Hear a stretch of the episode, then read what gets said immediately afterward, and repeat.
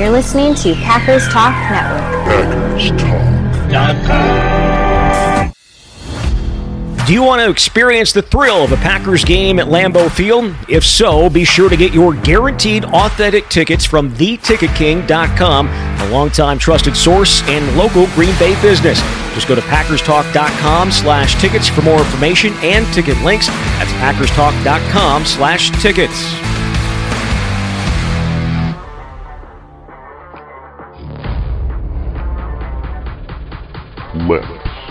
Talk in pack.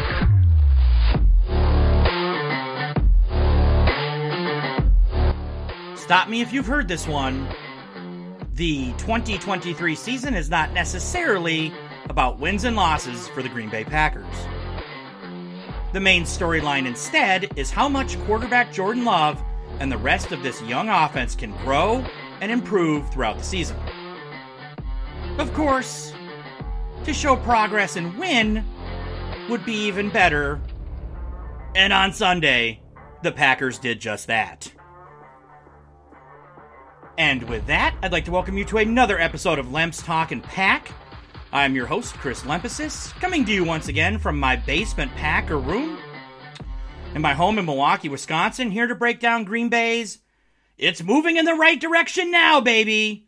23 to 20 win over the Los Angeles Chargers on Sunday at Lambeau Field.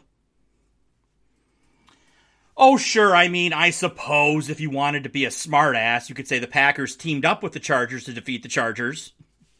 Considering how many times LA shot itself in the foot in this one, my goodness.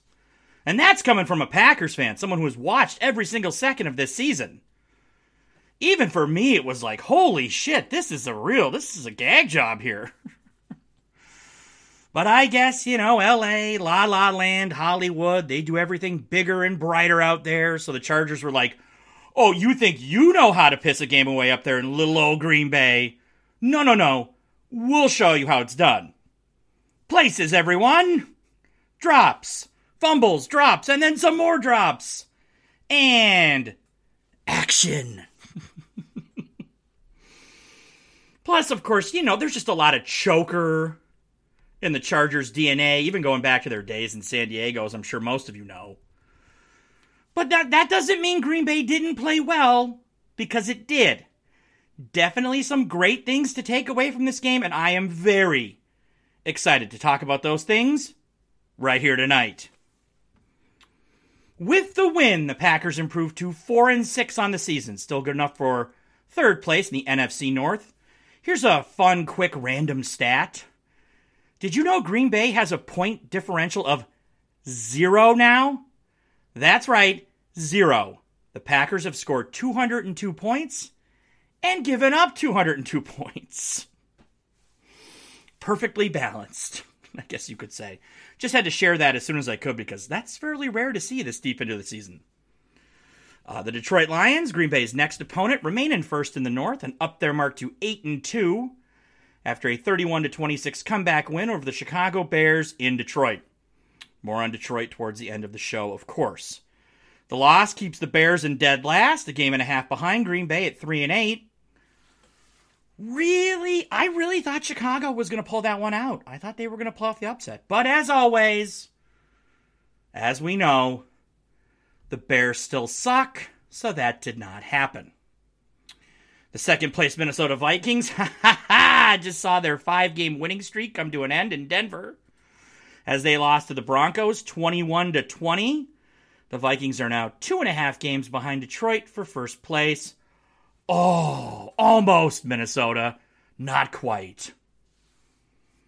Before we get into I enjoyed that game tremendously. So before we get into the fun, you should be having fun already. We just got to I just got to laugh at the Vikings for gagging away a game to Denver. We laughed at the Bears for gagging a game to Detroit. We're laughing at our rivals' pain on a day that we also won. Pretty good, right? But before we get into the fun, I have to do the shameless self promotion, which I know you love or at the very least tolerate. Twitter, whatever it's called now, it's always going to be Twitter to me. Lemps MKE at It's Just Chris Now. The Facebook, Old Bag of Donuts, OL Bag of Donuts. I'm on Instagram. Search for Lemps Talk and Pack. Look for my logo, the green donut that I know you all love so damn much. Still don't really know what I'm doing on Instagram, but I'm figuring it out as I go. The email, old bag of donuts. OL bag of donuts. Once again, OL bag of donuts at gmail.com. Drop me a line whenever. It doesn't have to be after the game. You drop me a line during the week. Got a wonderful email from a listener this week who said I should keep screaming. Uh, I hope I'm saying your name right. Is it is it Jens or Jens? I don't know how I'm how to pronounce your name, but thank you for that email. That was really nice to hear. You told me to keep screaming, as if I had any other choice. and that you listen to every episode, which of course is extremely appreciated. Uh, we're on iTunes. For anyone listening on the wonderful Packers Talk iTunes page, leave a rating, five stars. Me like you those the most. Four stars are good too. Now I want to challenge you guys and gals. Haven't had a comment on the iTunes page in a minute. Can we get a comment, a positive one, preferably, on the iTunes page? We're heading into the Thanksgiving week. Come on. It would be a nice gift. Come on. Uh, you can find us on Spotify by searching for Packers Talk and looking for our logo, which is the head of the Vince Lombardi statue, which sits outside Lambeau Field. Sure, Vince was happy with what he saw today.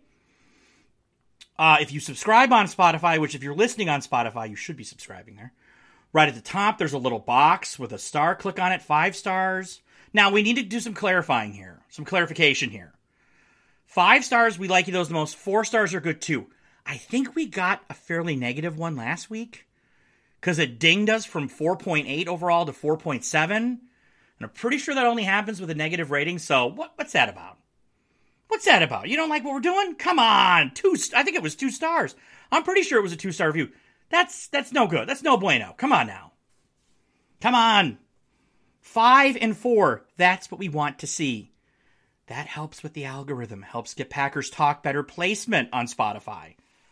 Then people, you know, can stumble onto us and go, oh, I'm looking for a Packers podcast to listen to. Packers Talk, what's this? Oh, these guys and gals are all awesome. I love them now. And see, that's how that works. We're on the iHeartRadio app. You can find us there as well. And as always, if you listen on a platform I don't mention, please let me know what it is. I would love to know that. And just subscribe. Come on. You know, everybody's pocketbooks are going to take a hit here with the holidays coming up. But we don't charge you anything. We're the free gift that keeps on giving. All you have to do is mindlessly mash down on that subscribe button. We deliver the shows right to your phone. We have five shows now, all fire, all money. And again, free. In, in, in the holiday season in particular, are you going to get a better deal than that? You are not. Subscribe. And while I have this opportunity. I would like to mention that we have a special offer for our listeners 25% off the new Jerry Kramer biography, Run to Win. Jerry Kramer, NFL Hall of Famer, NFL legend, member of those great Lombardi Packers teams. His new book, Run to Win, just go to triumphbooks.com slash run to win.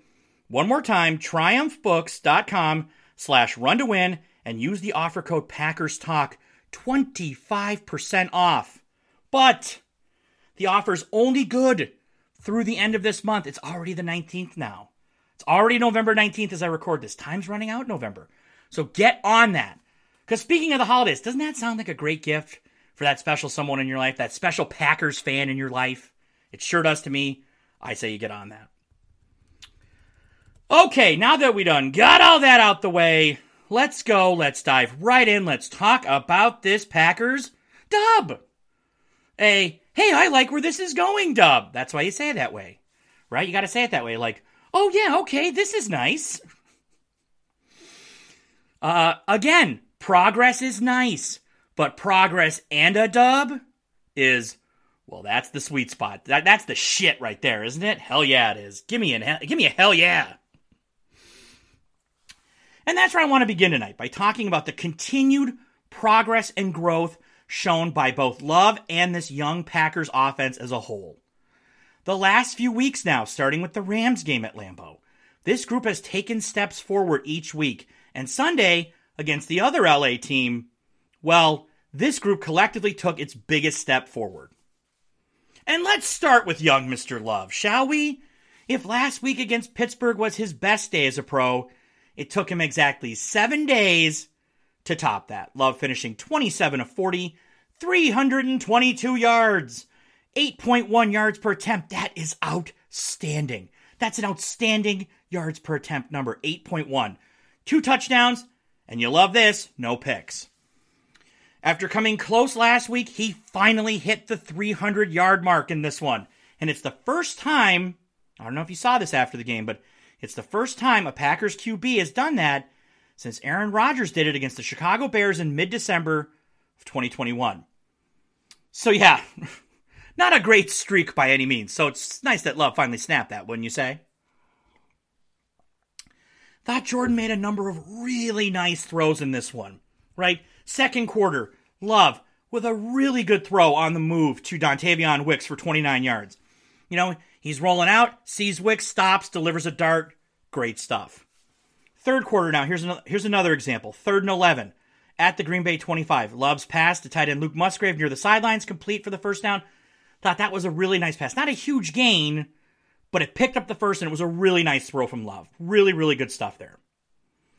Did some really nice work over the middle. Nice throws to Jayden Reed, and there's that Wicks guy again. Again, can I said this on Twitter during the game? Can someone tell me how the fuck did Dontayvion Wicks last until the third round or fifth round? Third round, fifth round. How did that many teams pass on him? I don't know, but I'm sure glad Green Bay picked him up. And it was nice to see the Packers. It felt like they made more of an effort to go to uh, kind of work over the middle today. I want to see more of that. Keep attacking the middle. Let's let's make that a real, you know, staple of this offense, this passing game. and then his two touchdowns, I should say really quick. Uh, I was sick most of last week. I still am getting over kind of this awful upper respiratory thing that I have, my wife has, my kids had. I think that's where we got it from. Because if you're a parent, you know kids are just the gift that keeps on giving when it comes to illnesses. So I'm going to try to utilize my cough button tonight, but I'm not always great at utilizing it, so there may be some coughs during the show. Apologies in advance.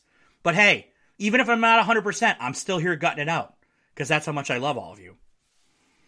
But back to Jordan Love, I digress. And then Love's two touchdown passes were both excellent, excellent throws. The first one, second and nine at the LA 11, late third quarter. Love with time, fading back a little, floats one to Christian Watson. Hey, there he is. Welcome, Christian, who ran a crosser, got behind the secondary to be open in the end zone for the score. Great throw and great work from Watson on that play. You know, if we rip Watson when he struggles, you got to give him credit. That was great work from him on that route. Nice work to get behind the defense again, get wide open. PAT is no good. Oh, don't worry. More on that in a bit. But still, 16 13 Packers, four seconds to go in the third. And then the eventual game winner. Oh, how nice is it to say that? The eventual game winner from Jordan Love. Second and eight at the LA 24. 2.34 to go in the game. Love finds Romeo Doubs in the end zone. Now, Doubs, as was pointed out on the broadcast, was supposed to run an out, but then he saw no one upfield, so he kind of cut the route and took off instead. Threw the arm up. Love floats a beauty to him in the end zone. This time, PAT is good. 23 20 Packers. Big, big time throw from Jordan Love there. Money throw. And Doubs did a nice job going up for it and snatching it too. But yeah, just a great throw from Love in that spot. You know, obviously, I've talked about this a lot on the show, talked about it at length last week. That Love had to start finally cashing in on these late game opportunities. You know, that if Jordan Love is going to be the guy in Green Bay long term, he couldn't keep coming up short in those spots. Well, he absolutely, absolutely came through in the clutch in this one, which you love to see. And a day like today, I really feel like t- this could end up being so huge for his development. Here's why because he hasn't had one of these in a minute, right? Has this has this the, the comeback against the Saints, then it's a bunch of misses in these late game opportunities. So for him to see that, you know what? I can do this again. That first one wasn't a fluke, like I have this in me. That could be big for him going forward. It really could be. Now, it wasn't perfect.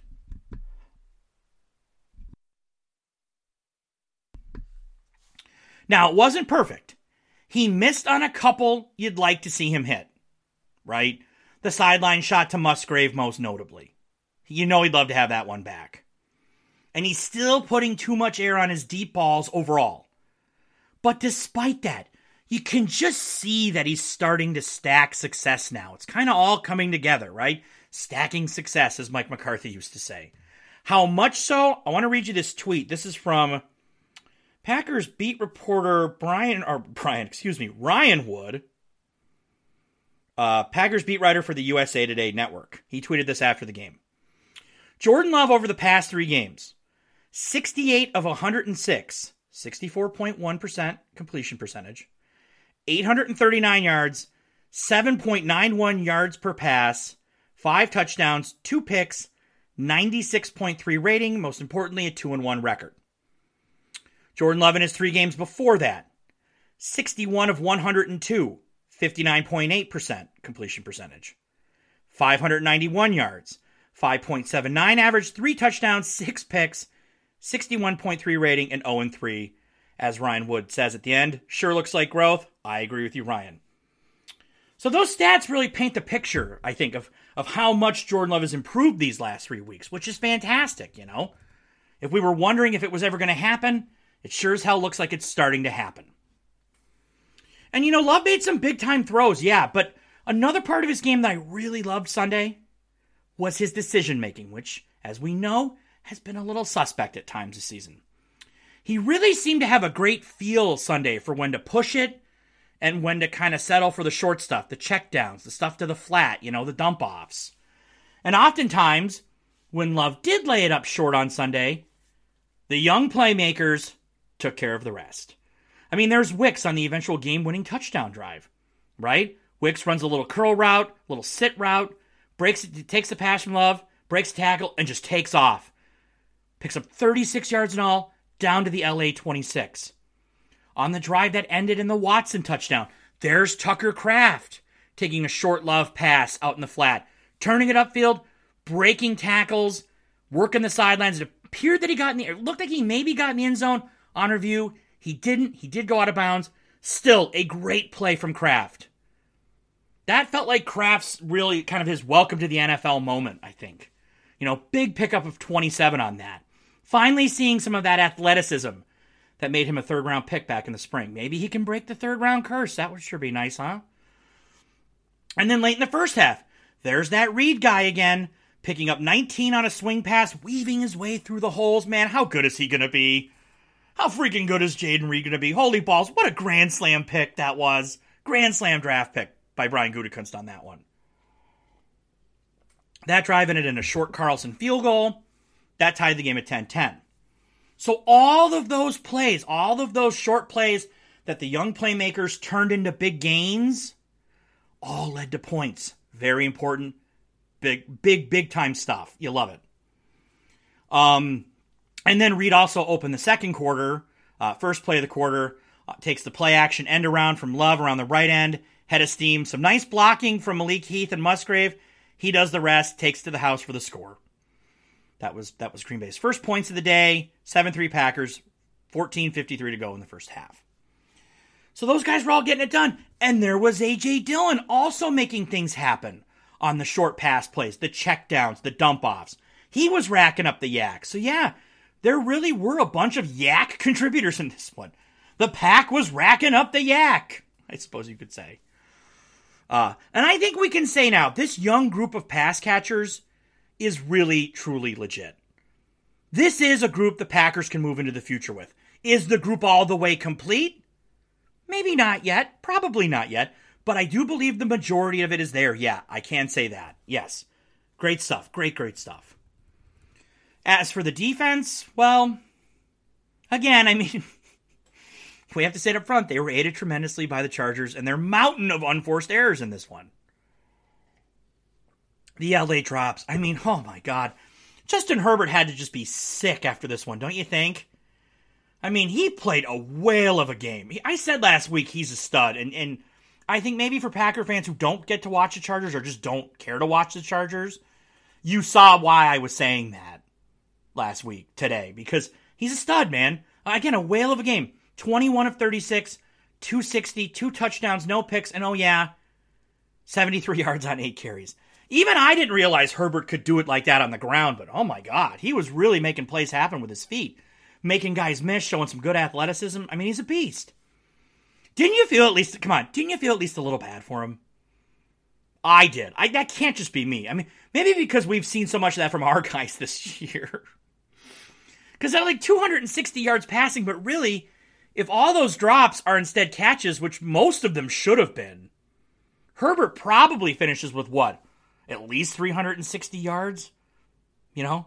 Maybe maybe even closer to 400. He did everything he could, and yet again, his teammates failed him. None more so than Quentin Johnston. Oh, the Quentin Johnston drop. What a huge break that was for the pack. Third and six. Herbert on the move has Johnston open behind the defense, gets behind the corner. I'm sure you were like me. You were thinking, oh no, here we go. Shit, here it comes. Here comes. This is where they blow it. And then, Biff. Whew. Even now, I can't believe he dropped that. I mean, Herbert basically put that in his lap. And Johnston just dropped it. I don't even think. I'm pretty sure I didn't even like yell or anything. I think I just kind of went, oh shit. Wow, really? we got one of those? Cool. Uh, that might have just been me, though. But still.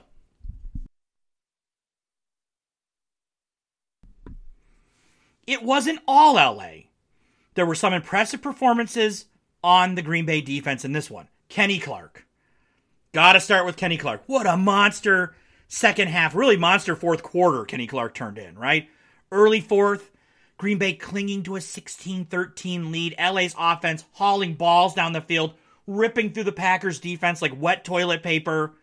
Second and goal to two, handoff to Austin Ekeler. It looks like for sure he's going to get into the end zone. And no, no, no. There's Kenny knocking the ball out, recovered by Rashan Gary. Packers take over. Wow, great play. And then, of course, LA's final offensive play, right? Fourth and one at the LA 35. There's Kenny batting back Herbert's pass to seal the win for Green Bay. Great stuff from Kenny Clark. And then uh, after recovering the fumble, um, Gary picked up a sack late in the game. That came on a third and 10. That forced a three and out and an LA punt late in the game, which was a big spot, of course. So nice to see Gary, too, with a big fourth quarter after he's been maybe a little quiet post extension thus far. Not bad, but just a little quiet.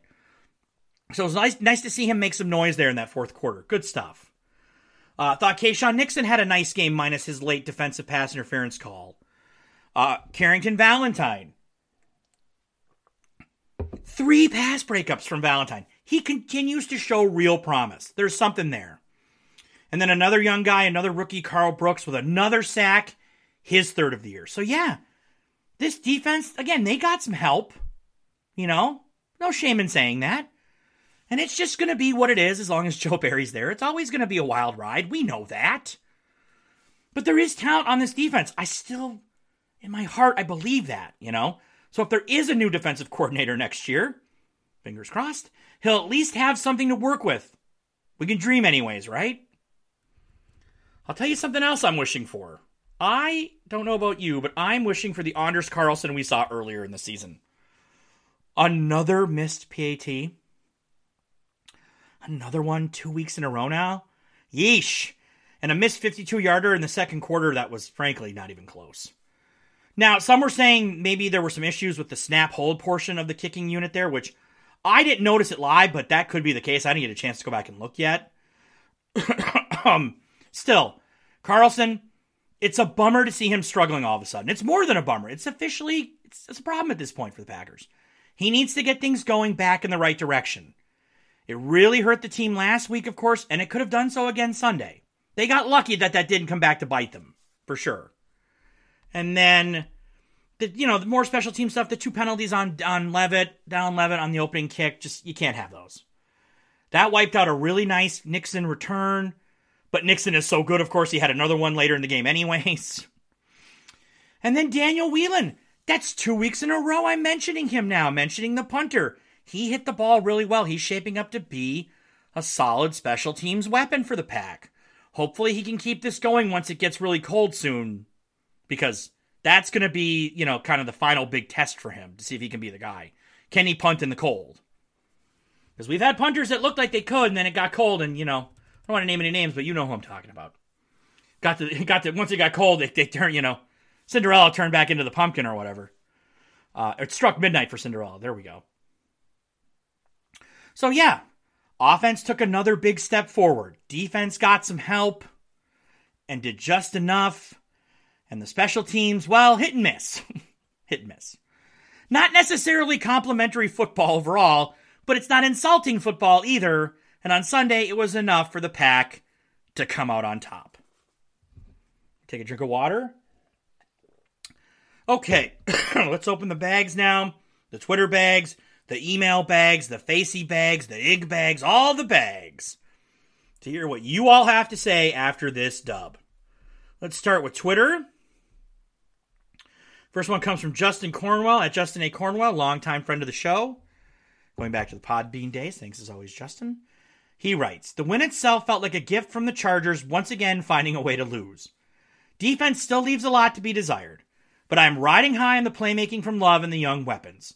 Throw in Aaron Jones avoiding a serious injury, and it was a hell of a day. Yeah. Let's talk about Aaron Jones because it really it looks like they dodged a bullet on that. When he you know, he was was he crying? He was almost in tears. He might have even been in tears. Come on, you could just see how crushed he was coming off the field. And to see him be that way, I was like, oh, he knows the season's over. And then you start thinking about his contract. He's got a big contract number for next year. He's nearing 30, I believe. I don't know if he's quite 30 yet, but he's nearing 30. I know that. You start thinking about the injury and him nearing 30, and you just go, and again, the injury, him nearing 30, the big contract number, and you go, shit, man, like, did we just see Aaron Jones play his final play as a Green Bay Packer? Is this going to be his last game? Like, I really started thinking that, and I was like, oh, man, God, that's so depressing. I know I'm not alone on that, thinking that. That was so depressing. So to hear him say after, you know, it's not a long term thing, LaFleur saying they didn't think it was a long term thing, great news. Thank you, Vince. Thank you, Vince in heaven. Thank you for that. Um, and you're right, you know, the playmaking from Love was great. But yeah, I mean, they've got the group. Yeah, this even, you know, I think we can even say that about Love now. It feels like this is going to be the group they go into next season with. At this point, I don't think they're going to take a quarterback. I'll just keep saying that. Outside of Drake Maye and Caleb Williams, I wouldn't want any of these other guys, anyways. No. And they're not going to be in a position to take either one of those two. And I don't think, yeah, I just, I don't think it's not going to happen you know, we're going to go into next season with Jordan Love and this group, and I feel good about that. I feel good about where this group is going. I think they've shown enough now that they can be the group for next season. Yes, absolutely. So, yeah, good stuff, Justin. Thank you for that. All right, our next one comes from Brew Crewer, my former Old Bag of Donuts podcast co host, one of my former Old Bag of Donuts podcast co hosts, one of my bestest friends in the world, Adam Summers, Brew Crewer at A Summers underscore time on Twitter. He writes, don't want to harp on a negative after this W, but LaFleur's play calling is still a huge con- huge concern. Third and short situations, going to full going to full turtle mode at the end of the game instead, etc. Yes, it's good he takes accountability afterwards, but it's time to actually show the change. Okay, some positivity. Doubs, Musgrave, and the truth. Jayden Reed were awesome and got me excited for the future with love. Even no Dak Will Fuller earned a reprieve for a week with that touchdown. no Dak, Will Fuller. That's, that's a good one, buddy. We're just talking about Christian or Christian Watson. So, um, you know what though? Yeah, I don't think you're harping. You're right. There were LaFleur's play calling was definitely suspect in this one. Let's start with the third and short. I assume you're talking about. Let me pull up my notes here. That was early in the game. The Packers after that LA turnover on downs. Was that on that? Was that after that? Hold on, let me put my notes here. Uh. Oh, that was no, that was Green Bay's first possession of the game. Excuse me. Green Bay's first offensive. I assume you're talking about this play. First offensive possession of the Packers, first for either team. Third and one at the LA 49. And for some reason, he has the whole offense jammed in tight. Like it looked like it was going to be the tush push play. I hate saying that phrase, but that's what it looked like it was going to be. Um, could we call that the love thrust? instead of the tush push. Is that too vulgar? That might be. I kind of like that, the love thrust. Anyways, um, that's what it looked like the play was going to be. So when they did the little sideways end around run with Reed instead, I was like, what? Way too cute. Way too cute. Terrible call. Ended what looked like a, was ended what looked like uh, was going to be a promising drive. So I assume that's what you're talking about. I did not like that either. And yes, really was not at all a fan of LaFleur going run, run, run after Green Bay got the ball coming out of the two minute warning. Let me pull my notes here. Yeah, so the Packers take over at their own 41, 147 to go in the game. LA has all three timeouts. Now, I understand you want to run the ball at least once there. I don't even mind running it twice there, especially with a big physical back like AJ Dillon. But I hated running it on third and six at the Green Bay 45. Did not like that at all. Love was getting it done. Love was having a great day, man. Put the ball in Jordan Love's hands and let him win the game. Let him stick the dagger for you. That's what I would have done. I suspect that's what a lot of people wanted him to do there. Instead, he goes with the run. LA uses their final timeout. So, really, yeah, they got him to use all three of their timeouts, but they only took 12 seconds off the clock. So, that could have ended up really biting him. He was really tempting the football gods on that one. I will say that by being fairly gutless in that spot. But um, it worked out in the end. But yeah, I would have just. I did not like full turtle mode at the end either. I'm with you on that one, buddy. And uh, yeah. Yeah, it's good. It's good. Yeah, it is time. I, I want to see them be a little. Like, I don't mind some of the trick stuff, the cute stuff, but I don't feel like he's always using it in the right spots. You know, I think he's like he's got to pick his spots better with that. So yeah, Good stuff on that one, buddy. Thank you very much. Our next one comes from Javier Cabrera at Jock Cabrera 24. Nice to hear from you, Javier. He writes Jordan came through today. Loved his poisoned demeanor on that game winning drive. We've seen him cough off those chances, but he pulled through today. The rookies had big moments on both sides of the ball, too. Go, Pack, go. Yeah. He did. He really came through. That's why I was so. I was like, man, I was like, I was really like, I know the defense, the Packers defense is what it is, but after he threw that touchdown to Doubs, I was like, God damn you, God, God, God damn you, defense! Don't you screw this up. You better just clinch this one for Jordan because he finally showed he could come through in the clutch. Now, don't turn around and blow this for him. Don't don't blow this for us, Gene. to quote the famous SNL uh, Blue Oyster Cult sketch. Um, yeah, it was like, don't blow this, don't blow this. So I'm so glad they didn't because, you know, it was such a big moment for Love. Like I said, I really think this can be a big moment for him going forward. He showed now, like, I'm not. The one time I did this against the Saints wasn't just a fluke. Like, I can do this. I can do this on the regular. Like, I can finish.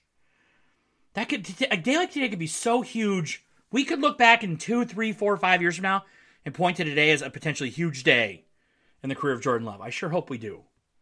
I sure hope we are going to do that. Um, his poison demeanor always so impressive to me. That's one of the things I, I, I thought I've said all along that that that suits him well for the roller coaster that this year was was gonna be and has been.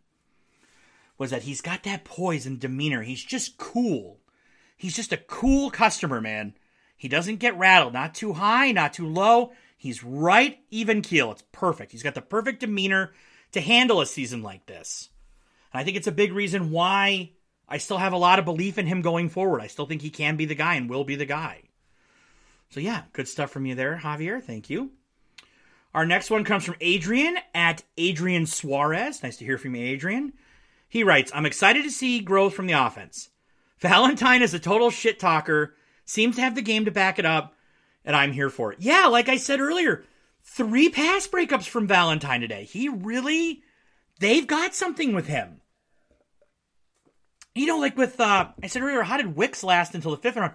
How did Valentine last until the seventh round? This kid just looks like a player. I think he's definitely got starter potential maybe down the road. I think he can be a guy for this defense. And you're right, he's a total shit talker. I love his attitude, his swagger. He brings a real FU to this defense that this defense still needs. The Packers still need more FU. And I love that Valentine is doing his part to, to, to bring that to the group. I'm with you, man. I think they have something in that kid. I really do. He's none of this looks too big for him. which is rare for not just a rookie, but a seventh round rookie. None of this looks too big for Valentine. He looks like he's like, yep, I should be out here. I belong out here. And he's playing like it, which is great to see. Hopefully he can keep that up. Be a big, big test for him on Thursday. Hopefully Jock can come back for that one. All right, so let's go to the Twitter DMs.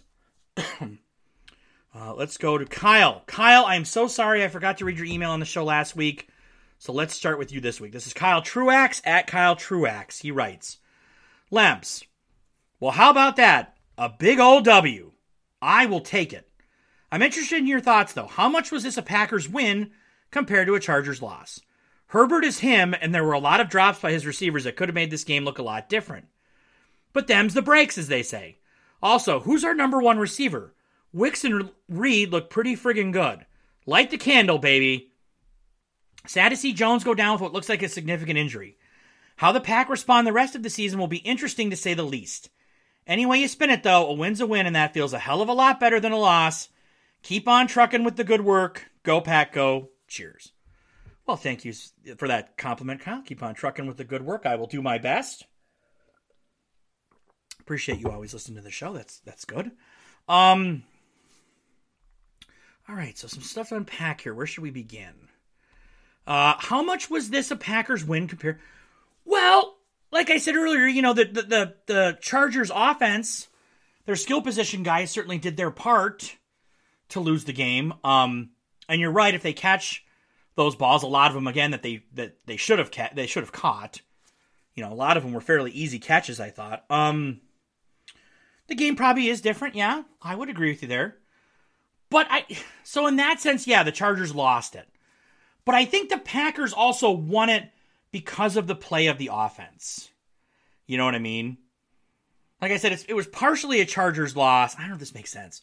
It was like 40% a Chargers loss and 60% a Packers win. And most of that 60% comes from Jordan Love and the offense, which is the most important part. Right? Like, yeah, the Chargers kind of helped, you know, gift wrap this one. But the, uh, the the Packers, particularly offense, did the rest, and that's what you want to see. Like what the defense does the rest of this season is kind of I mean, you're hoping for good performances. You talk about like a guy like Valentine, for example. But it is the offense that's going to write how we feel about this team. They're going to write most of the story about how we feel about this season. So the fact that they were the ones that kind of made up the rest of that 60% that Green Bay won, that's what you like to see. I hope that made sense. Um, I should mention I'm on prednisone, the steroid for this cough. So I don't know if prednisone makes you a little goofy. So if I come off a little goofy at some of this stuff, I do apologize. Aren't you already? Aren't you always goofy, Chris? Yeah. You could say that. Um. All right. Uh. Let's see what else. Who's our number one receiver? Oh, that's a good question. I think right now it's probably Jayden Reed. Yeah, I think so. Well,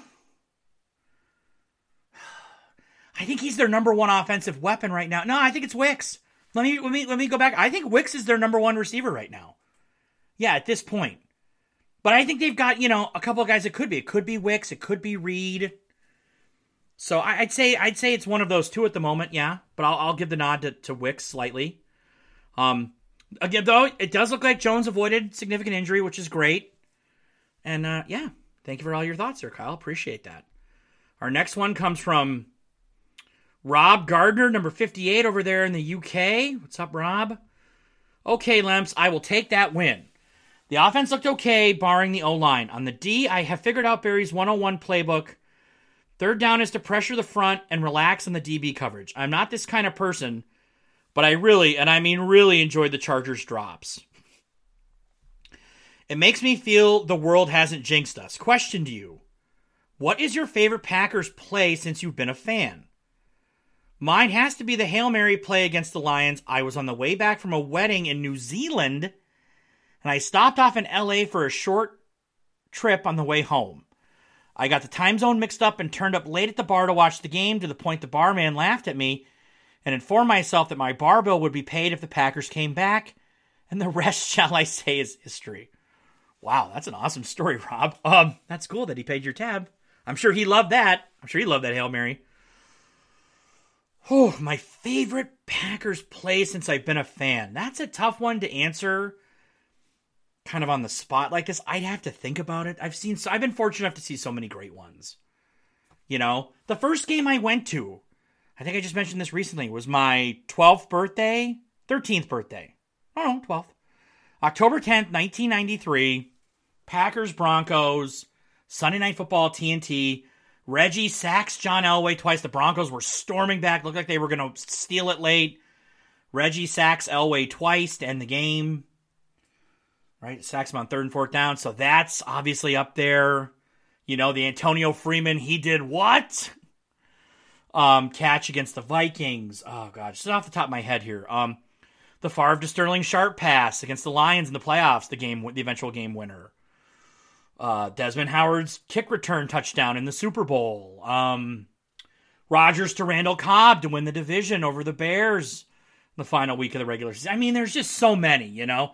Nick Collins in the Super Bowl, the the the pick six over, uh, you know, against Pittsburgh. So I've seen so many. You know, that might be a good that might be a good uh, off season show. I'll make note of that. Um, I've, I've seen so I've been I've been so blessed to see so many. I, I couldn't pick one at the moment, but there's a few examples for you, anyways. So thank you for that. Um, and you know what? I mean, you're right. Like I said, like it, it was nice. I mean, as bad as I felt for Herbert, it was nice to see it happen to the other team. All the drops for once. Like I said, and you know, in the opening, like even even for me as a Packer fan, I was watching all those drops, going like, "Holy shit!" Like the Packers have blown some games this year. The Chargers are really blowing this game. So I see what you're saying there. Thank you for that, Rob. All right, so that's Twitter. Let's go to Facebook now. I have two. Two on Facebook? Two. Yeah, hold on here. Our first one comes from Daniel, my buddy out there in Vancouver, British Columbia. I'm sure he's enjoying the wonderful start to the season the Canucks are turning in. One of the surprise teams in the NHL. I'm sure you're enjoying that, Daniel. Anyways, Daniel writes Progress! We're looking for progress this season, and it's fair to say we are seeing progress right now. Dillon is stepping up big time. Well, he's the last man standing in that running back group. Oh boy, those injuries this year. Reed and Wicks, love to see what they're doing. But Love and Watson's still not in the same library. I hope they figure it out at some point. A few less drops, less dumb penalties, and no missed field goals, and I'm actually pretty happy with this offense. And the defense, please get rid of Barry in the, please get rid of Barry in season. Gives you more time to implement a new coordinator and scheme to prepare for next season. right now, this is hot garbage. Maybe after the Lions blow us out with a 200 plus yard game on the ground, is good timing to send him where the black pepper grows. 10 points if you know where this is coming from. Or 10 points if you know where the saying is coming from. P.S. Did you see Hronek's 100 plus mile per hour snapshot goal the other night? Holy moly, this guy's having a season in Vancouver right now. Cheers and have a good rest of the day. I did see Hronek's 100 plus. Was, did he hit 107? 108 on that slapper? I said I never had a problem with Roenick in Detroit. I think Yzerman just made that trade because I, to me it felt like they wanted to get younger a little bit, get some more picks. You know, maybe his timeline didn't necessarily line up with where the team's timeline was because they are so young. But I never had a problem with Hronek. It's nice to see that he's playing so well out there in uh, Vancouver. And like I said, the Canucks I know are one of the surprise teams in the NHL this season, which I'm is, is cool to see. So um, so yeah, there's some hockey. That Lem's talking puck.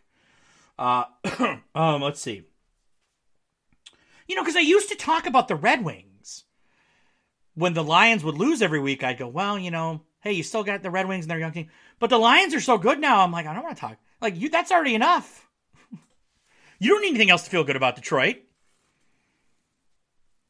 Plus, you know, people Lions fans are Red Wings fans, and I'm a Red Wings fan. I don't want to make it weird. You know what I'm saying? Anyways, um,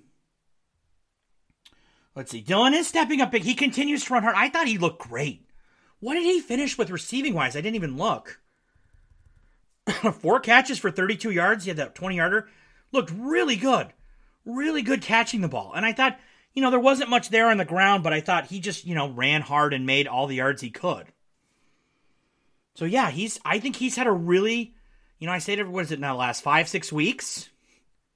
He's been really good. Yeah, I, have been impressed with AJ Dillon. Um to the point where I think he might be back next year.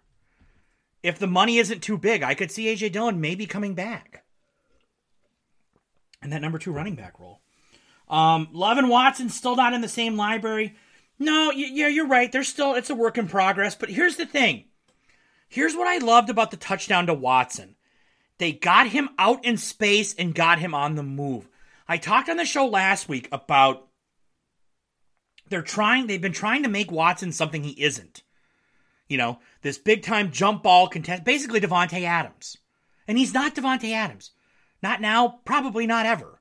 But what he can be is a guy you can use his size and his speed to get him in space and find those open patches and get behind the defense where Love can find him, like you saw in the touchdown today. That's how Christian Watson should be used. Get him out in space. He's not a phone booth guy, he's a space guy. So so play to his strengths, get him out in space. And they did that today and they got a touchdown out of it. So maybe they're figuring it out a little bit. Um and you're right, you know, if you think about it with if Carlson hits that field goal and I know 52 yards isn't I mean it's a long field goal, but he certainly has a leg for it. If he hits that field goal, hits the extra point, not 23-20 now, it's 27-20, even better. Um, they won't get rid of Barry in season. I know that's what you're saying, and you're um, I know you're imploring them to do that, but they're not going to do that. I mean, it is what it is at this point. Again, it's not about wins and losses, you know. And I think everybody kind of knows that Barry's. Oh, burp! Got to keep it real. Forty-five minutes in. Um, I think everybody knows Barry's probably not going to be back next year. So, and who would you get at this point to replace him, anyways? You know what I mean? Eleven weeks into the season, but I think there will be a new defensive coordinator next year. I, I really believe that. And I don't know where you're saying is coming from, where the black pepper grows. If anybody does know, let me tell me. I'd love to know where that saying comes from. Because I could have cheated and looked it up, and I didn't. Because I'm honest. All right, our next one comes. Thank you for that, Daniel. Our next one comes from Sean. He writes Didn't watch the game today, so don't want to comment, but curious to know your thoughts about Watson's dad going after the fan base and LaFleur's passionate defense of Joe Barry this week. Is LaFleur's defense of Barry the best defensive play of the season? Go back. Well, I'm bummed you didn't get to watch the game today, Sean. You missed a good one. Uh, Watson's dad, you know.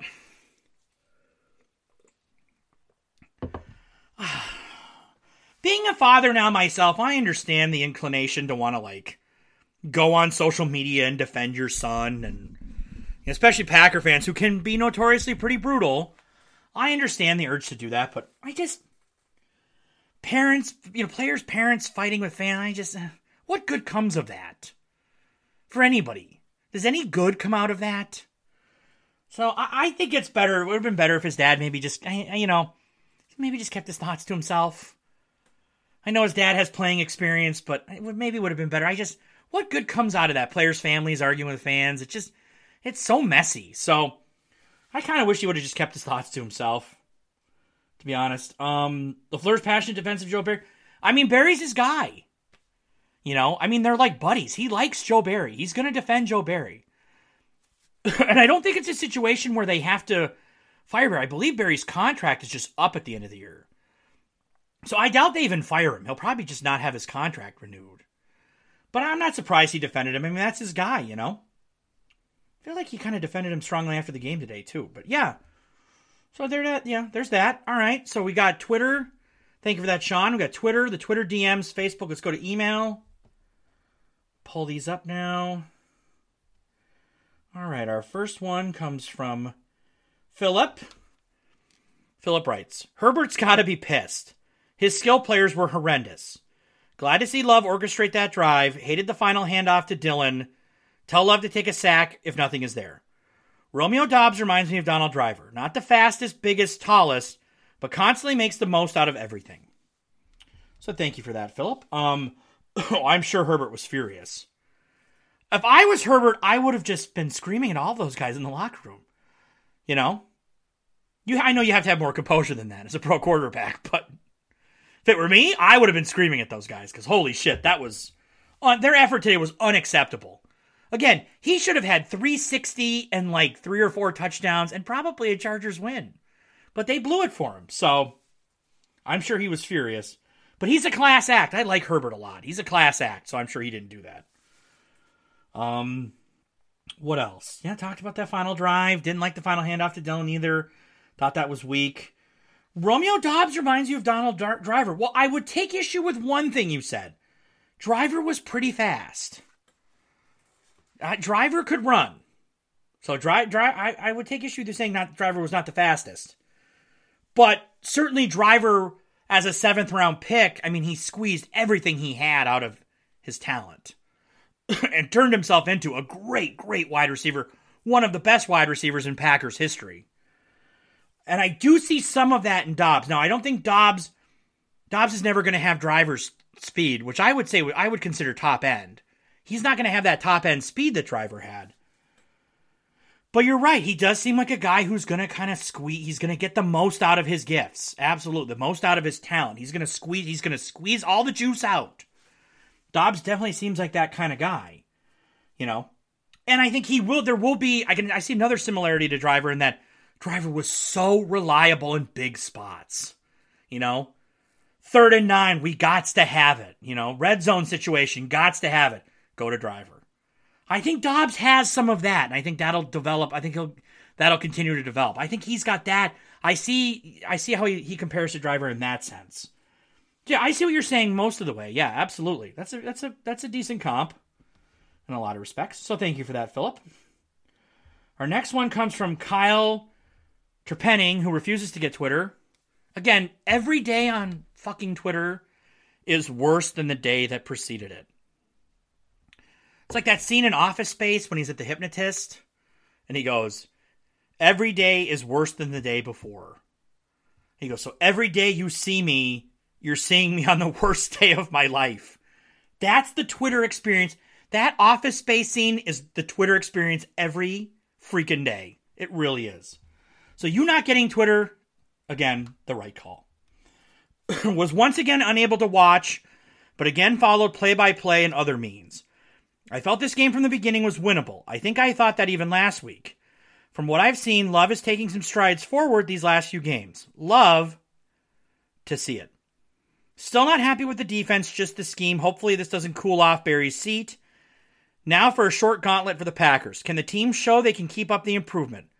I'm not expecting wins, but if they can at least hang with the Lions and Chiefs and make them close, then I will be satisfied. Won't be watching the next game, or I doubt I will. I haven't seen my extended family in years, and they come first. Family, then Packers. So to my Packer, at my Lamps Nation family, happy Thanksgiving to the other Kyles, the Shans, and Chris. Everyone, go Pack Go. Well, thank you for that, Kyle. Happy Thanksgiving to you and yours and the extended family as well. Glad that you're going to finally get to see them. That's awesome. Um, let's see. Uh, yeah, let's talk about the gauntlet. Um, because these next two weeks are going to be real. I'll talk about this more towards the end of the show too, but these next two games are going to really kind of show us how much, just how much progress the Packers have made. Right? Short week, going into Ford Field against the Lions. We know how good they are. Then you get the kind of extended break, and then here comes Mahomes. Here comes Kelce. Maybe Taylor Swift. We don't know. Coming into Lambeau for the Sunday night game. My sister was asking me when I was there in Appleton if I thought Taylor Swift was going to be at the game. I, I, I don't know. I, I think she's on tour right now, right? Even if she wasn't, I don't know if Taylor Swift would she come to Green Bay? She might. Yeah, you know, I said I, I said to my wife when we were tailgating before. Can I say this quick? Before the Rams game, we're tailgating at Lambeau. And I said, you know what? I bet if Taylor Swift just came down here with like two bodyguards or three bodyguards and went to Kroll's and wanted to have a couple drinks, she could and people probably wouldn't bother. And that might sound crazy, but I really don't think it is. Like, Taylor Swift is big, but I'll tell you what, she ain't bigger than the Green Bay Packers in Green Bay on game day. So if she just rolled down there like it was no big deal, had a couple of buddies with her, a couple of her gal pals, and wanted to have some cocktails, had some bodyguards, I don't really think people would make that big of a deal. Maybe I'm overestimating the people of Green Bay, but I don't think I am. I think people would just be like, whatever. So, anyways, I just want to say that quick. Because what is this show without thoughts like that? Um, yeah, you're right. It's going to be a big test. We're going to really see how much progress this team has made these next two weeks. You know, and it is a gauntlet, but I'm excited for it. These are real measuring stick games these next two weeks. We get to really see where they're at. That's exciting to me. So, yeah, good stuff. Thank you for that, Kyle. Our next one comes from Sean. Sean from Plover. Sean from Lemps.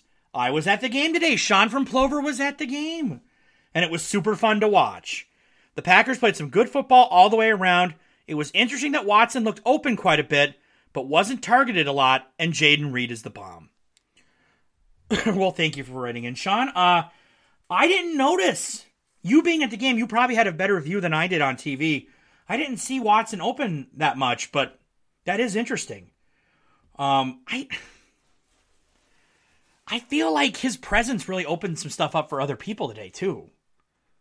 That I think that definitely happened. Um, and Jayden Reed is just, I mean, uh, you know the thing I love about Jayden Reed? He's got that dog mentality. Talked about it with Valentine a little while ago. He's got that kind of fu mentality. I love it. He's just a dog out there. You can see it. You know. Uh, some about those Michigan State guys, man. He's a dog, and and he brings a real kind of toughness element to this offense that I like. I like what Jayden Reed, Jayden Reed brings, not just in terms of his skills and his production, but the intangible stuff. I like what he brings to this offense. But he's going to be a big time player. Whether or not he's the number one guy at wide receiver, he's going to be a huge part of this offense for quite a while to come. I, I really believe that, which is exciting. So thank you for that, Sean. Glad you had fun at the game. That's great. Our next one comes from Justin. Justin S. He writes in. Nice to hear from you two weeks in a row, Justin. Fun fact the Chargers haven't won at Lambeau Field since 1984. I was super happy to see the offense flying around the field today. Love actually looked like a professional quarterback. Unfortunately, the old proverb, of if it looks too good to be true, it probably is might apply here. and then Justin sends some stats. Um, Chargers, this is from foxsports.com. The Chargers have the second highest, the second most expensive defense, and they are 31st in total defense, 32nd in pass defense, 11th in rush defense, and 14th in red zone defense. If I was a Chargers fan, I might kill myself. Please don't do that. Any, any Chargers fans listening? They have the second highest paid defense in the league and are ranked 31st. Holy shit. At least the Packers are on par with what they are spending. Then he has the Packers. They're the 13th most expensive defense, 11th in total defense, 7th in pass defense, 27th in rush defense, 11th in red zone defense. Finally, there's one more proverb I would like to quote any given Sunday. We won, baby! All right. Well, so thank you for sending those numbers. I didn't realize the charge. I guess with Bosa and Khalil Mack and Derwin James, that would be a pretty expensive group. Yeah. Um, I think they have a lot of talent. I think their issue is similar to the Packers.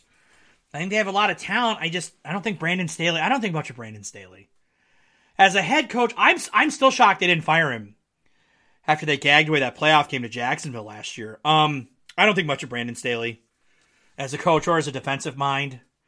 I know I saw some people saying maybe he'll be Green Bay's defensive coordinator. I'm like, no, no, no, no, we don't want that. I don't want Brandon Staley. I, that's the last thing I want after Joe Barry. You saw why today.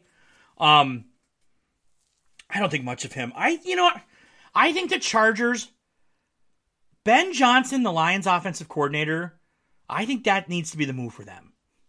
And I'm not just saying that because it would pull Ben Johnson out of our division. Okay, kind of. But I feel like Ben Johnson with Justin Herbert could really do that could do some big things for LA. I know there's rumors that maybe Belichick is going to go out there. They need a new head coach in the worst way. I will say that. Um. So yeah, I Love. I mean, yeah, the defense isn't great, but Love still, you know, you still got to make the plays that are there, and Love did, and thought that was, you know, great to see. Uh. So yeah, and I didn't know that they hadn't won since 1984. That's interesting. Those those West Coast teams struggle. Those California teams struggle in Green Bay. I know that. So thank you for sending that along, Justin. Great to hear from you. Our next one comes from Kyle, who had Twitter, got rid of it, got it again, got rid of it again. Brilliant decision. hey, Chris. Not to be a do- not to be a Donnie downer, but I don't know if I would call today a good win. But it certainly is an encouraging one. It took some massive red zone inefficiencies, drops, turnover from the Chargers, who had more mistakes and miscues than Green Bay. That won't happen every week. Owens is tackling on the first LA Chargers touchdown wins the DeGuara My Controller Disconnected Award of the Week. Big yikes. Dontayvion Wicks is great, but on that note, it really seemed like he was splitting snaps with Malik Heath. Why? Great stuff from Love today. If he can be more consistent, I'm 100% on board, but the routine stuff needs to be better. I'm right in the middle of hoping for draft position, but also looking at the schedule, thinking this team could easily flirt with 7 and 10 or 8 and 9, given how cupcake their last five games are. Great day for rookies not named Anders Carlson. Chair fund when? As it's near Thanksgiving, what's Lemp's favorite holiday food? Go Pack Go. Kyle. Well, thank you, Kyle. Lots of stuff to unpack here. My favorite holiday food. I you know, tur- I like stuffing. Other than turkey, I like and I like dark meat for turkey. I like stuffing. Yeah, I'm pretty I'm pretty basic. Turkey stuffing. If there's macaroni and cheese or mashed potatoes, I'll have that too. I like a good dinner roll. I like it too much. By the looks of my gut, but um, yeah, I you know I, am pretty basic. Turkey and stuffing, I would say. Stuffing is my favorite side. Yeah, especially stovetop. Love that. Um, all right. Let's start at the beginning here.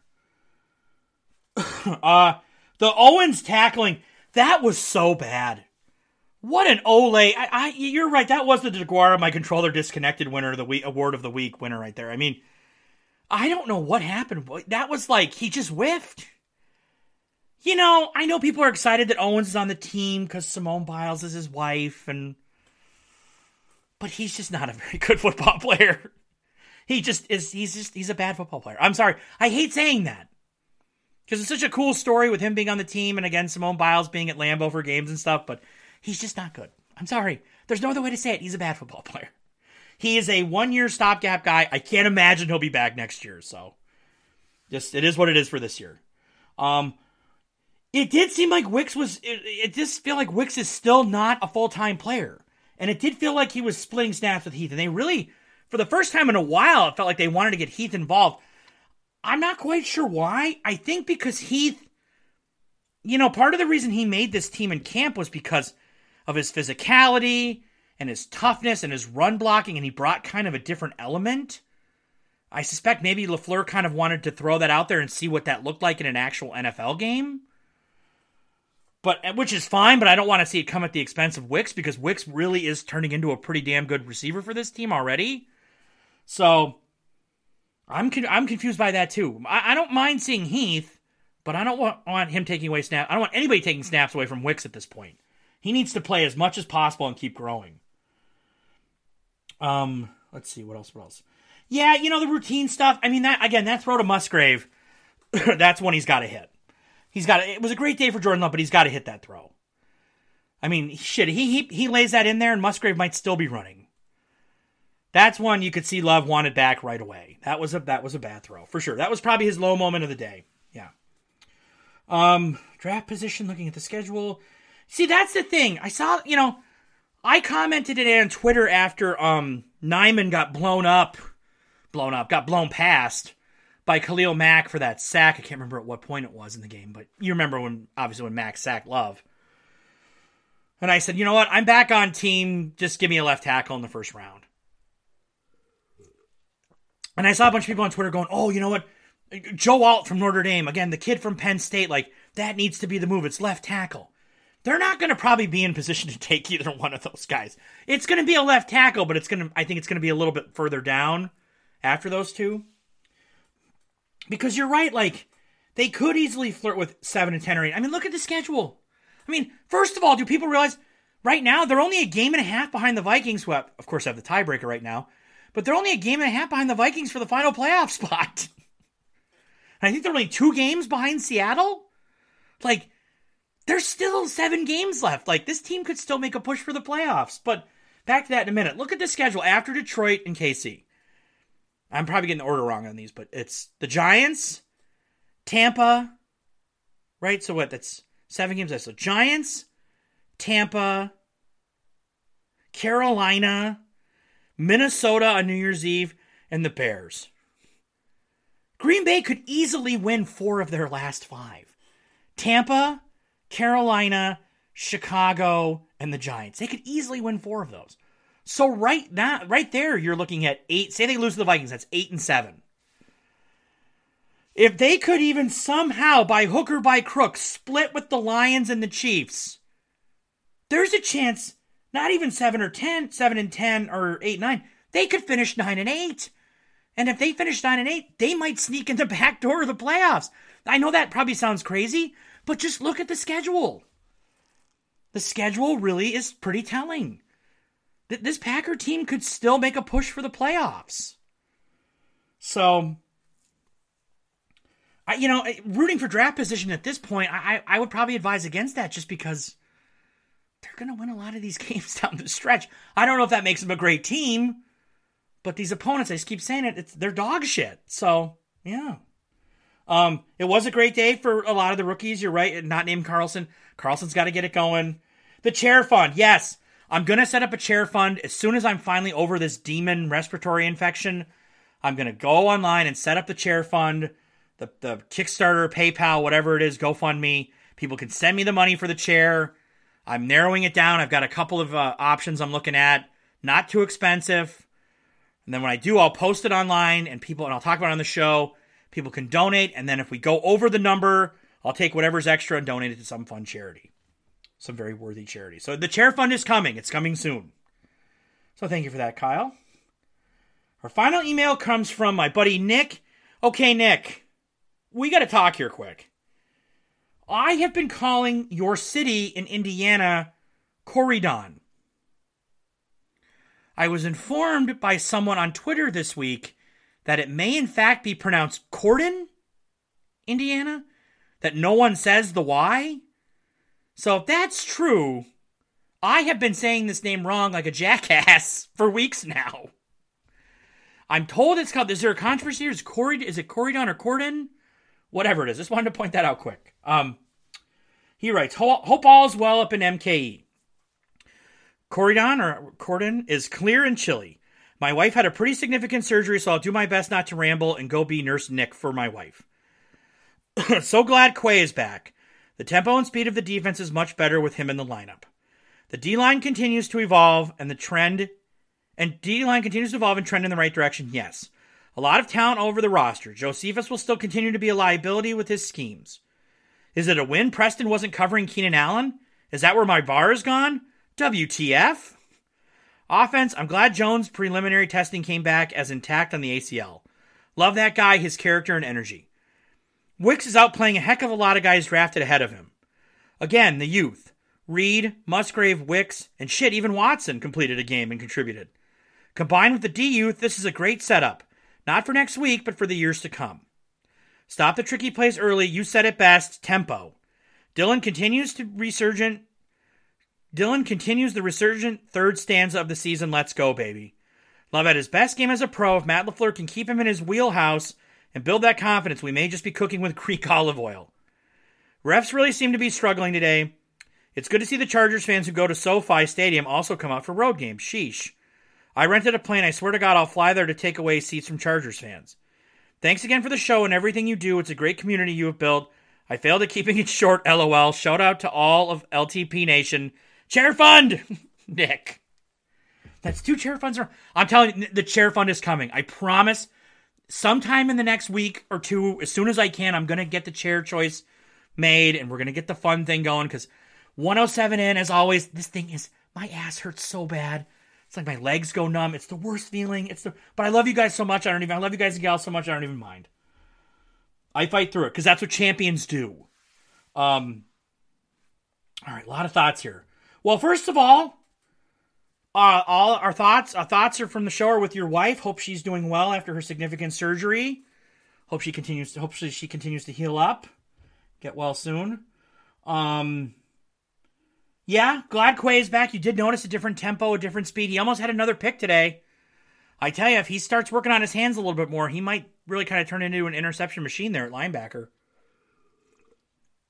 He's moving in the right direction, like what I've seen from him.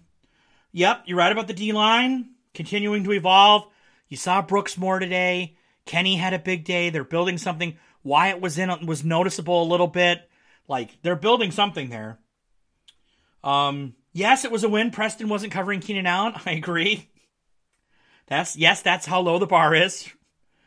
Um, yeah, right about Jones, Wicks. Let's see. Da, da, da, Um, you're right. They are set up. You're starting to kind of see the youth on this team and what the future could look like. Talked about the young guys on offense, guys like Brooks and Valentine and Quay. Yeah, I think that they're laying maybe a pretty good base for the future. They need to add to it, but I think there's a solid base there. Absolutely. Um, let's see what else. What else? So yeah, and thank you for your wonderful comments on the show. Um, I appreciate that. I do put a lot of work into the show, going late on Sunday nights like this. So to know that you guys and gals all appreciate that, that that means the world to me. It is a fun. We have built a fun community here. It's not just me. You guys and gals have all contributed too. Like everybody writing in every week and writing me during the week. It does feel like I've got kind of a, a community of listeners here. It's again, it's a nation. This is Lemps. We have a Lemps Talking Pack Nation. That is fair to say. And I couldn't do it without all of you. So thank you to all of you. And thanks for writing in, Nick. And thanks. Was that a picture you sent of you on your airplane? That's an awesome picture, man. Thanks for sending that along. Okay. So that's Twitter, the Twitter DMs, Facebook, email. So let's go to the Ig bag, everybody's favorite. And you know what that means. There's only one. You know where it's coming from. It's coming from Josh. As always, I don't even read this before I read this live on the show because I want to be surprised like everybody else by what Josh has to say because I don't know what he's going to say. I know it's going to be a ride, so let's get the ride started. Josh writes, Good evening, Lemps. I'll admit that on the opening drive when LaFleur called a zero yard route for Musgrave on fourth and one, I was ready to club some baby seals. But I have to say that for the first time since week one against the Bears, I'm not completely pissed off after a game. Jordan Love looked like a first round pick for the first time in his career today. That touchdown drive in the fourth quarter might just be the match that finally ignites this kid's career. Jayden Reed is also the clear number one receiver on this team. Wicks is arguably my number two. Also, this fucking foreign exchange student field goal experiment with Hans Christian Andersen needs to come to an end. Send him back to Denmark to whatever snow globe sweatshop he came from. I still believe that non consensual prison sex is ahead versus Detroit and Kansas City, but if Love plays down the stretch like he did today, we might just have ourselves a QB1. Sweet baby Jesus, we might end up picking in the teens. Josh. Hans Christian Andersen to whatever snow globe sweatshop he came from. Also, non consensual prison sex got mentioned. That has to be a first for the show. Josh, I just, again, I just, I know, I know he's coming with the heat. He's in the bull. I put him in. I keep him in the bull. I have him right towards the end. He's in the bullpen. He Josh is like the setup guy for Gene at this point, who we're gonna get to in a minute. Josh is like the setup guy. He comes in. He's throwing 100 miles an hour in the gun. Sets it up for Gene to come in and close it out. Also throwing 100 miles an hour in the gun. So I saved my two flamethrowers right for the end, and they never disappoint. Um, yeah, I didn't like. Yeah, that fourth and one call, as bad as the third and one call was to read the end around with everybody tight like that, the fourth and one throw to Musgrave might, I didn't even mention that, that might have been even worse. Because you're right, it was a, God, I'm laughing here. It was a zero yard route. I didn't understand that either. So, um, definitely was furious about that, but you're right. It was, yeah. Uh, Jordan Love looked great. Now, you say you think Wick, Reed is the clear number one, Wicks is the two. I would say Wicks and Reed, but I think they're so close. I wouldn't argue with you. I wouldn't argue with anybody who says it's Reed Reed one, Wicks two. Right now I've got Wicks one, Reed two, but I think they're so close. They're kind of interchangeable. And to have that is awesome with two rookies. That's awesome. Because it's only going to go up from here with those two. Um what else? Uh we might end up picking I think they are going to end up picking in the teens. That's my guess. If I had to guess, this team probably finishes 8 and 9 or 7 and 10, which probably puts them, what, like 10th or 11th? Probably 11th or 12th. Somewhere like in the 11 to 13 range. The Jets lost again today. So, remember my Rodgers conspiracy theory from last week? Did you hear what he said? What Schefter reported? Was it Schefter or Rapoport this morning? Or both of them? About basically the Jets next two weeks, we're going to determine whether or not Rodgers comes back. But he's saying he's ready. I told you. I told you all. He is going to let them. He, they lost today. He's going to let them lose to Miami on Friday, and he's going to go, well, my knee, my my Achilles is fine. I'm ready to go, but with the team out of playoff contention, we're gonna wait. Is his Achilles really ready? Of course not. We saw it blow up on TV. But he's gonna make everybody think he won. He beat the medical establishment, and he beat all the doubters who said you couldn't be back this quick. He's gonna go, well, I beat him, but the team just wasn't ready. I told you that was my conspiracy theory. It looks like I'm gonna be right on that one. But I just mentioned that because the Jets I think the Packers are going to be picking 11 to 13. I think that Jets second round pick is going to be in the like in that range, you know, 11 to say 14 or 15. And the Bills won today. They beat the Jets, so that helps the Packers in that respect, but then the third round pick we get from the Bills now for Douglas will go down a little bit. I still think that pick probably ends up being like 20 or 21 in the third round. So they'll have their own pick which will be like mid first, their own second, mid second, a mid second from the Jets, their own mid third, and then like kind of a latish three from Buffalo. So five pretty, you know, five pretty decent picks. Not bad. You can work with that. I think Goop can work with that. So yeah, good stuff, Josh. All right, our final one. My voice is going out, by the way. I apologize. I've got I'm drinking so much water just to keep it going during the show. Our final question comes from my other former Old Bag of Donuts podcast co host, my other bestest friend in the world, Gene Bossling. Gene, I know Josh just hit 100 on the gun. I know you're going to hit 100 on the gun, so let's go. Gene writes This is one of those games that gives you some hope and makes the shopping list pretty clear. There's some playmaking ability in that receiver group, and Love might have played his best game of the year. The front seven made game winning plays at the end, and there were even some moments from the young corners. Moments aren't enough, of course, and they can sometimes suck you into thinking a guy is better than he is. But if those moments become more consistent, maybe they have something. Get a left tackle, another lineman, an affordable running back, and a corner or two. And oh, maybe a kicker from a family that can function at Lambeau Field. That's a lot to do, but they'll have the picks. Man, this roller coaster, man, this season takes you all over the roller coaster, doesn't it? Quentin Johnston is Yancey Thigpen light. And see, the tail end of your fastball came in even hotter with the Yancey Thigpen. Anytime you can get a Yancey Thigpen mention on the show, for people who remember the day Yancey saved Christmas by dropping that ball at Lambeau in the Packer, Packer Steeler game back in the 90s. Anytime you can mention Yancey Thigpen, you've done outstanding work, Gene. So this is great stuff from you. Um, yeah, this the season takes you all over the roller coaster, that's for sure. Even after the game, I was like, God, there's still seven games left. Like I knew they were four and six, but I was like, are there still seven games left? Oh my gosh, because it's been up and down and sideways and you know loop de loops and it's all all of it. Um, you're right. You could see. You know, I keep saying it. I said it when I went to the Rams game last week that you can see something in here, and every week it kind of becomes a little clearer. Like you can see a team that might be pretty good a pretty good starting to emerge from the mist a little bit. You still got to kind of squint a little bit, but but but each week you're squinting less and less. You know what I mean? It's kind of like oh, like today I was like oh, I can kind of see it. I can kind of see something coming out of the mist, and it could be pretty damn good. The most we've been able to see it so far this season, I would say today. Um, but you're right. Moments aren't enough. It's there still has to be more consistency. these these last seven games are going to be big for to show that this group can continue coming out of the mist. You know, making themselves clearer that like we're here, we're going to be here going into the future, and we're going to do some damage. But you're right. The, the list is, you know, it does seem sort of it's becoming clear for what they're going to need when they go into the future too, that they don't still have. You're right. They are going to need a left tackle. I don't think Walker's the guy. I think Walker could be a pretty good backup. Maybe a solid starter, but I wouldn't roll with him as the guy. I think they need a left tackle. and I don't see them bringing Nijman back. I think he's going to walk and they're going to take the comp pick in 2025 for him on that one. So left tackle's right near the top. Another lineman. Yeah, I think they need I think they need a right guard. Now maybe it's Sean Rhyan. I know they alternated uh, Runyan and Rhyan again this week.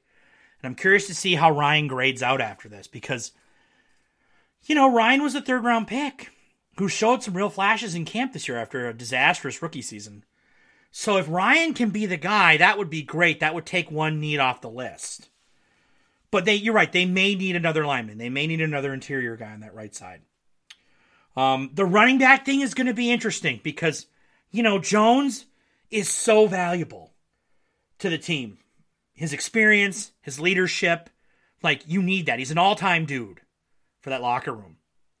But the reality is, yes, his contract is very expensive next year. How expensive? Why don't we look that up right now? Hold on. I should have had this pulled up beforehand. And I didn't. But I'm doing it now.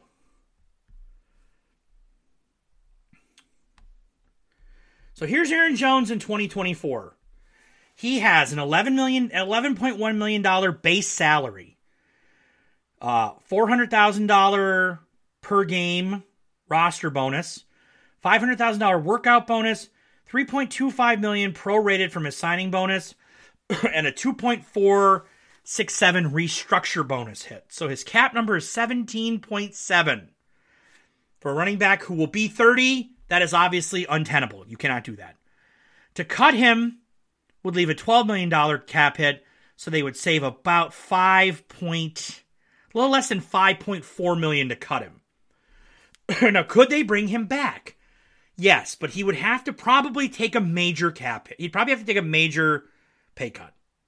He'd probably have to go from 5.1 down to or 11.1 down to what? 5.1, 5. He'd basically have to take a 50% or more pay cut. Now, maybe he does that because he says, you know what? I love Green Bay. I love being a Packer. That money, 5.1 million plus the roster bonus, plus we're at 6 million. That's more than I would make on the open market. Maybe I just come back. And he might. They can't bring him back at that number, though. No, absolutely not. Um, it's going to be interesting to see what they do with Jones because it seems crazy, but could I see him taking a major pay cut, then bringing A.J. Dillon back on the cheap and just running with that next year and saying, hey, we're going to have a better offensive line, so things will be better? I could see Jones and Dillon being back. Yeah, definitely. But I could see them going for a running back in the draft at some point, too, and just saying, you know what, we'll take the five million in cap savings with Aaron Jones. Shake hands. It's been a wonderful run, and we're going to go cheaper. Yeah, I could see them do that too. Yeah. So the running back spot's going to be really interesting next season, uh, and I do think they need. Yep, I think they need a corner. At least one, at least one safety, at least one safety. Hopefully Tyler Nubin from the University of Minnesota. I would love that. Um, at least a corner, at least a safety. Uh, so you're right. Yeah, what is it with the Carlson family? Daniel couldn't kick in Lambeau with the Vikings. He got cut, what, two or three games into his career? Durs is struggling now. Yeah, maybe Lambeau's just not great for that family. I don't know. Um, but you're right. They're going to have the picks. They're going to, again, they're going to have, like I mentioned a minute ago, they're going to have five picks in the first three rounds. They're going to have the ammo to, to fill some of these holes, which is great to see. So, yeah, I agree with you. So thank you for that, Gene. Great stuff. Hope that answered all your thoughts. Okay. Let me look here quick. Yes, that's everybody. Twitter, Twitter DMs, Facebook, email, Igbag Gene. So those are all the questions and comments you all had. Thanks to everyone who sent something along. It's always extra fun to read these after a win, of course. we look ahead to next week now. Actually, who am I bullshitting? Less than four days from now, the Packers will be back in action heading back on the road for a Thanksgiving Day contest, a Turkey Day contest with the Detroit Lions. That one is set for an 11:30 a.m. Lambeau time kickoff at Ford Field. So this is going to be a big test. A good test, I think, for this Packers team. They were clearly overwhelmed in all phases by Detroit in their first meeting back in September at Lambeau. We all saw it. Lions won 34-20, but as we know, wasn't that close. Detroit was up 27 to 3 after the first half. It was a complete ass kicking. So we now, just about two months later, we get to see how much progress Green Bay has made. But make no mistake, this one is going to be a huge challenge. The Lions, I mean, look, I was wrong about them. I was. I didn't believe all the hype coming into the season, and I should have. They're good. They're really, really good. The record, 8 and 2, says it all. They're playing great football. especially on offense, and Dan Campbell just has them believing. You know? And you just know that building's going to be rocking. But I'm telling you, someone who grew up in Michigan, I can tell you Ford Field will be louder than ever before on Thursday. I'm almost sure of that, anyways. It's going to be rocking. You know, for the Lions fans to get a spotlight game at home against the Packers, a team that until the last couple years, anyways, has pretty much owned them. Oh, their fans are going to be ready. They want blood. Yeah, they want to humiliate Green Bay on the national stage. No question about that. So the Packers are going to need to be ready. God, I'd love to go in there and spoil the party. I know that. I know I would love to go in there and just play spoiler and ruin their Thanksgiving. and of course, I'll be back to recap that one Win, lose, or draw next Thursday night, not from my basement Packer room, but likely from a, oh yeah, we're here again, hotel bathroom somewhere in Marquette, Michigan, as I'll be heading up north with the fam for the holiday. That means we'll all be in one room. All four of us can't record in the room with the kiddos sleeping, so yup, it's likely back to the bathroom for me. If you remember, I did this after the win over Dallas in overtime last year at the Hampton Inn in Marquette. It was wild. It was weird. I had a pretty good time with it. I had enough space for all my stuff and my beer. It was fun. And just about a year later, I'll be back in the same spot. Will it be at the Hampton Inn? Or maybe the Holiday Inn? Or perhaps the Ramada Inn? I guess you'll just have to tune in and find out. Wherever it is, I just hope I have enough space for my beer on the counter. I'm really, I can't believe I'm really gonna do this again. I'm really, I, I hope everybody tunes in. Again, I, you need to know how dedicated I am to all of you. That I'm gonna do another show in another hotel bathroom in Marquette, Michigan, because I can't record it anywhere else. Just know, again, if you've ever doubted how much I love all of you, stop doubting.